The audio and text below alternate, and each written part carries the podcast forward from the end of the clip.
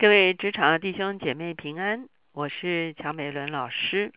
我们会看见，往往在我们的生涯中间会发生一些事情，是我们所未曾预计的。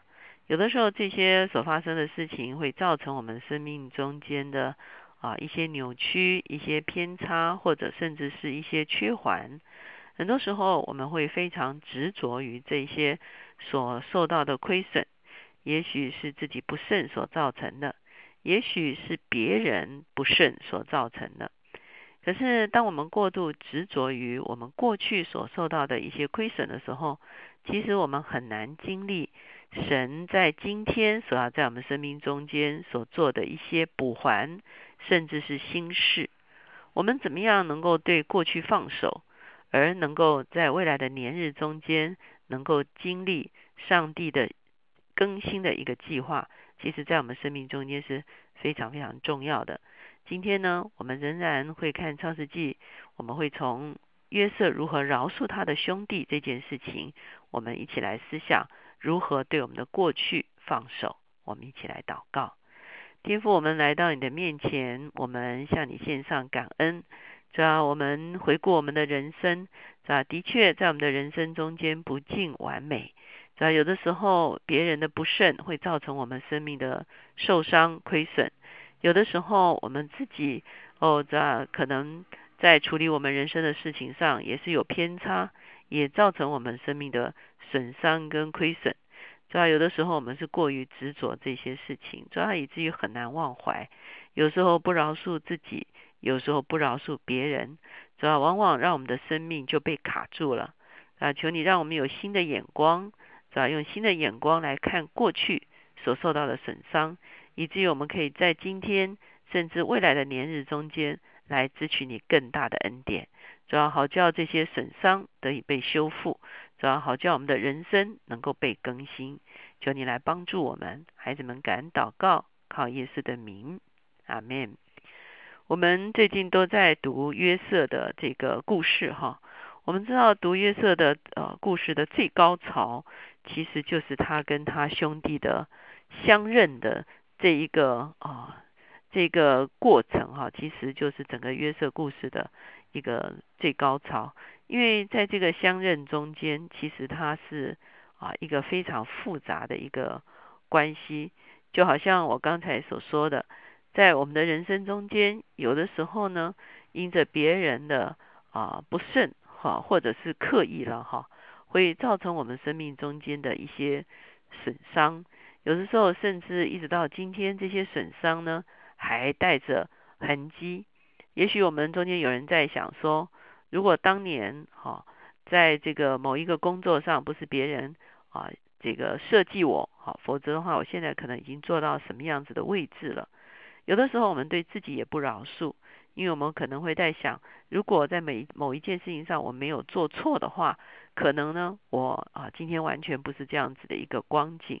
我们的确承认，在过去生命中间的一些损伤会影响今天，因为我们人生呢是一个环节接着一个环节的，其中有任何一个环节啊出了差错，甚至失环，哈，也许有人会觉得说，小时候啊可能没有。呃，有好的机会、好的条件啊，以至于呢自己比别人成功比较慢等等，这些缺环、失环，或者是啊，可能是造成的损伤，的确它会影响我们人生，甚至一直到今天可能还有影响。可是如果我们非常执着这一个啊别人的亏欠、自己的不慎，好，或者是机会的错错失啊，我们很可能完全没有力量。来看见神今天要如何介入我们的生命，以及神甚至可能使用过去的一个失误，同样来祝福我们的生命。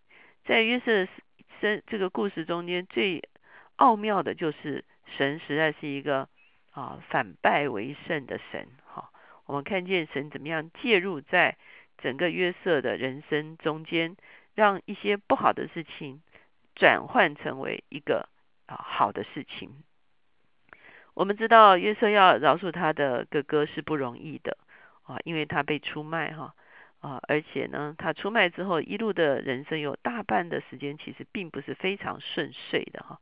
那如果他最后就在破提伐的家中工作一辈子，或者是他就在牢狱中间蹲一辈子的话，其实那造使者那的确是他的哥哥，使得他失去一个啊可以正常的长大的一个机会哈。那如果说约瑟心中存着一些啊很难过去的一些事情呢，其实也是难免的哈。而且呢，他哥哥现在又啊来到他的面前，有求于他，好，甚至整个家族都有待他的解脱的时候呢，这个时候呢，约瑟更可能啊，他很大的一个试探就是啊，他选择不饶恕，或者是他选择摆高姿态，或者是他选择惩罚他的兄弟，都是有可能的。那可是我们看见在约瑟跟啊哥哥们相认的这个过程中间，约瑟有一个完全不同于常人的眼光，就是他看出来在坏事中间有上帝的足迹。所以在四十五章的里面，我们看见当啊犹大展现出他对便雅悯的弟兄之情的时候，约瑟可以看出他哥哥的一个生命的改变的时候，他就。啊，来与他的兄弟们相认哈，甚至在这个相认中间，彼此呢啊有一个抱头痛哭的一个啊经验哈。这个抱头痛哭呢，也说明了约瑟其实仍然想念他的兄弟。另一角度来讲，约瑟也需要他的兄弟哈。可是我们来看看约瑟是怎么说的，在五四十五章的第啊四节这个地方说，他说我是你们的兄弟约瑟。就是你们所卖到埃及的，现在不要因为把我卖到这里自忧自恨。这是神差我在你们以先来，为要保全生命。现在这地的饥荒已经二年了，还有五年不能耕种，不能收成。神差我在你们以先来，为要给你们存留余种在世上，又要大施拯救，保存你们的生命。这样看来，猜我到这里来的不是你们，乃是神。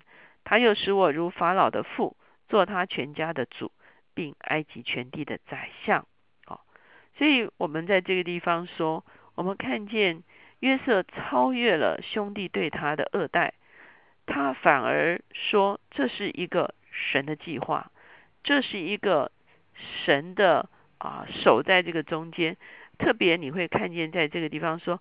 他说：“神差我在你们以前来，为要给你们存留余种，保全你们的生命。”他没有说：“你看，神让我到埃及来，现在我就是啊，远远高过你们。”很多时候以前，假如说有人恶待我们，现在我们可能比他更啊更有位分，我们可能会很骄傲说：“你看，当年你恶待我啊，现在呢啊，我绝对不输你啊。”可是你会发现。啊，约瑟的态度并不是这样。他不是说，你看，上帝保全了我的生命，啊，上帝让我做到高位，不是。他是说，是为了保全你们的生命，是为了让你们可以存留于种哈。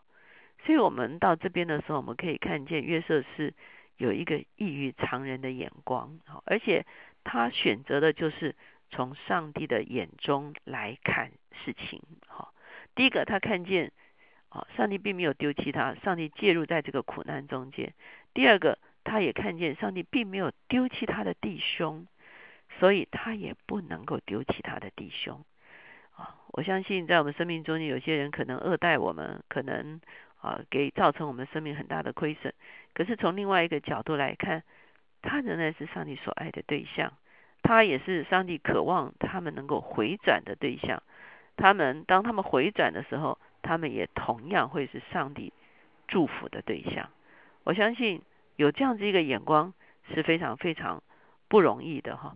而同样也正是因为有这样子的眼光，有这样子的一个气度，以至于上帝能够这么啊清楚的介入在约瑟的生命中。在他的故事里面，我们可以啊清清楚楚看到说万事互相效力。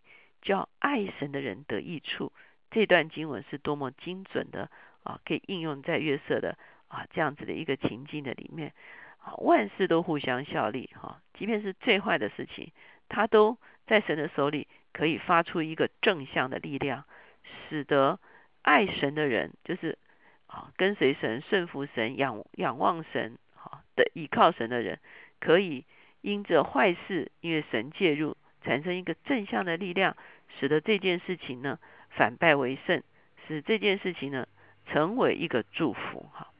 我们知道，在旧约以赛亚书中间，也曾经有一段经文，在以赛亚书五十五章第八节、第九节，耶和华说：“我的意念非同你们的意念，我的道路非同你们的道路。天怎样高过地，照样我的道路高过你们的道路，我的意念高过你们的意念。”我们会看见神的意念跟我们的意念往往是不一样的。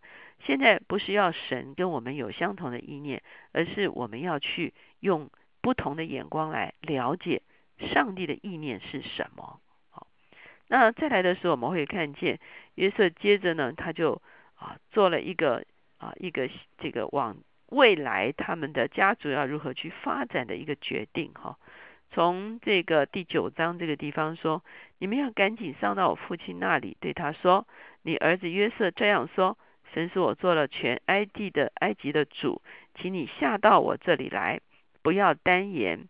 你和你的儿子、孙子，连牛群、羊群，并一切所有的，都可以住在歌山地，与我相近。我要在那里奉养你，因为还有五年的饥荒，免得你和你的眷属，并一切所有的都败落了。哈，所以我们会发现，他接着就为他的整个家族做了一个新的计划。这个新的计划。就使得整个家族得以保全。